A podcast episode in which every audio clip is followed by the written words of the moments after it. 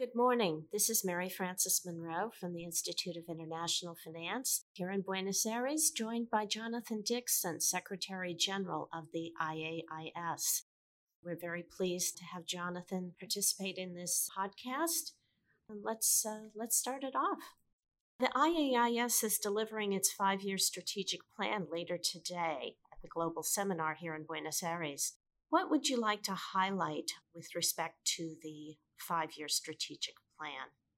Thank you, Mary Frances, and thanks very much for the opportunity. Yes, we're very excited to be launching our new strategic plan for the years 2020 through 2024 here in Buenos Aires, and, and perhaps maybe a few key messages to highlight. First of all, finalization of our post crisis reform agenda remains key in particular, our work on the Insurance Capital Standard ICS uh, will remain important over the next five years as we move from next year into our five year monitoring period for ICS. So we will continue work on development and finalization of the ICS during this period, and that remains a critical priority. We'll also, of course, be implementing our holistic framework for systemic risk as well. But second message is that whilst these post crisis reforms remain critical, the next five years is also an opportunity to pivot to the next horizon. And by that, I mean that we as an association, a community of insurance supervisors need to uh, look at what's coming down the line, both in terms of the new risk landscape, including things like fintech, which has huge opportunities but also challenges, cyber risk, climate risk, and see how supervisors should proactively respond to that. It also means, in terms of the new horizon, recognizing that the insurance sector really is at the forefront of some truly pressing societal challenges around sustainable development. So, including factors like building resilient economies to natural disasters and helping to close that protection gap, and demographic changes, what that means for aging societies and the protection gap. So, it's an exciting time for insurance. And as an association of insurance supervisors, we will be helping supervisors to play their role in tackling these challenges and capitalizing on these opportunities what that's likely to mean is less in the way of setting new standards, but more emphasis on supervisory practices. How do we apply existing standards to this new environment?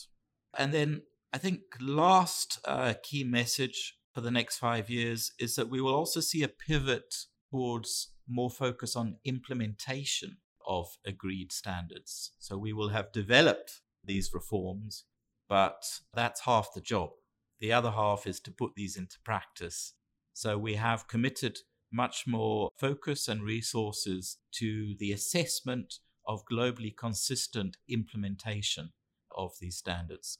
So, all in all, our core functions will stay the same standard setting, macroprudential surveillance, helping with supervisory practices, and implementation assessment but we will do that through the uh, prism of these new themes, these emerging risk landscape and these societal challenges. Wonderful. That is certainly a comprehensive work plan you have in front of you and quite a bit of work ahead. One area that's been of interest to our members in the insurance space is a concern about the disaggregation of the insurance business model through the growth of fintech insurers traditionally have been in charge of the entire insurance value chain from distribution to claims management. But with the growth of fintech, third parties are starting to capture parts of that value chain. How do you see insurance supervisors responding to some of the challenges of the disruption of the insurance value chain? Mm. Well, we had a very interesting discussion on this, in fact, at the recent insurance forum in Japan just last week under the umbrella of the G20 meetings, which I know you were at as well. Yes. And I think the starting point is recognizing that fintech brings huge opportunities and benefits for the insurance sector and for policyholders. But it also brings challenges, and, and one of those is the increasingly outsourced model that you reference with multiple links in the insurance value chain. And that means, you know, often more reliance on and exposure to third party providers, many of whom are outside the traditional regulatory perimeter. And this does bring with it serious questions about whether the traditional insurance regulatory model, which is quite institution based, based on the insurer as the license holder, is still fit for purpose in this emerging environment. So in Tokyo, we had a, a, good discussion on this. And I tend to agree with the direction of the discussion, which was that there are strong arguments for a move to a more activities based approach to supervision, where we have these multiple players in the value chain. It was very interesting that there was an audience poll on this question in the panel I moderated, and strong support for this idea that we need to relook at this. The other point, of course, is that this also fits with our move to a more activities based approach to our assessment of systemic risk in the insurance sector. So I do believe that this will be an area where, as the IAIS, we will need to do further work, likely in collaboration with other standard setting bodies, because these are not trends that are specific to the insurance sector. And I know fellow standard setting bodies like the Basel Committee, the FSB are looking at these issues as well. Certainly a helpful comment and certainly led into my next question, which was on the work that you are doing on a cross sectoral basis. So I take it that the IAIS will increase its engagement with other sectoral standard setters, such as the Basel Committee, in connection with not only this issue, but some of the other emerging risks and issues. Yeah, yeah, absolutely. These are going to be very relevant themes to us. And in our strategic plan, which you'll see when it comes out later today, we do stress this point about the need for greater coordination and collaboration, not only with standard setting bodies like the Basel Committee and the FSB, but also with industry stakeholders as well, and industry associations who are grappling with the very same issues. And this work on greater coordination and collaboration among standard setting bodies has begun, in particular under the ambit of the Financial Stability Board, the FSB. And I think there is much that we can do in, in coordination and collaboration.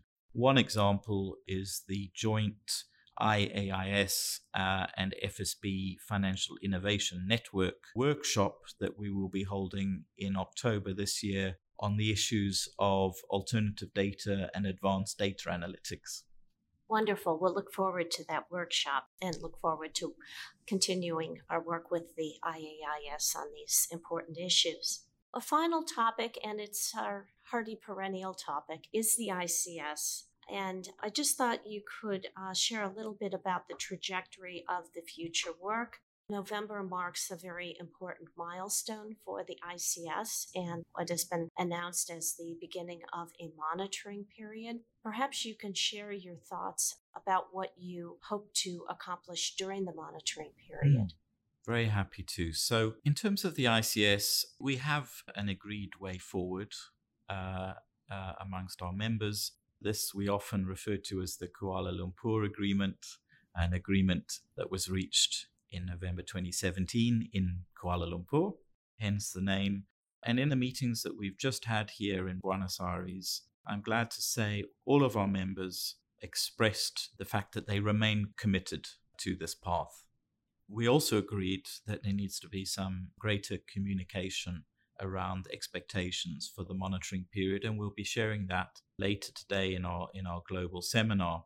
But some of the key messages particularly that the purpose of this five year monitoring period is to monitor the performance of the ICS over a period of time rather than monitoring the capital adequacy of internationally active insurance groups.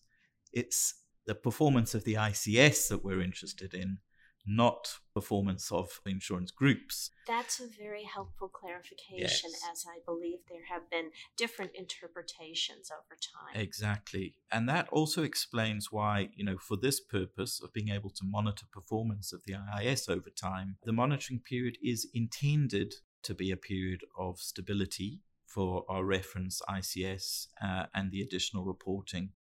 But importantly, this does not preclude possible changes in response to the need for uh, clarifications or refinements or the correction of major flaws or unintended consequences identified during the monitoring period to improve the ongoing development of the ICS during this time. The other key point is that the ICS to be implemented as a prescribed capital requirement at the end of the monitoring period is unlikely to be the same ICS version 2.0 that we are looking to adopt in November because we will continue to learn during this monitoring period and adapt accordingly.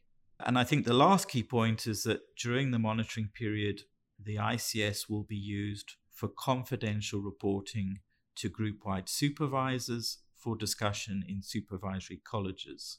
It will not be used as a prescribed capital requirement in this period. In other words, the ICS results will not be used as a basis to trigger supervisory action. Therefore, during the monitoring period, internationally active insurance groups are not expected to manage their business to the ICS, since it is not a prescribed capital requirement. And the ICS version 2.0 for the monitoring period is not for decision making by supervisors, nor is it intended for third party reliance. The feedback received during the monitoring period will be used to further improve the ICS. And prior to the adoption of ICS as a prescribed capital requirement, there will be a public consultation, which could well result in changes to ICS version 2.0 before it is finalized. And during the monitoring period, importantly, the IAIS intends to maintain at least the same level of engagement with stakeholders as it did during the field testing period. Because what we want is we want to hear feedback, yes, from group wide supervisors and involve supervisors and supervisory colleges, but just as much from those internationally active insurance groups that are starting to implement ICS version 2.0 for reporting on a best estimate basis. Wonderful. Thank you for that very, very mm. helpful explanation and the clarification mm. on the monitoring period. I think that will be very much welcomed. I'd like to thank you for your participation in the podcast today. It was a pleasure speaking with you as always. And I know our members will look forward to hearing this podcast as well as hearing your further remarks in the global seminar here in Buenos Aires. Thank you very much, Mary Frances. My pleasure. And thank you for the opportunity.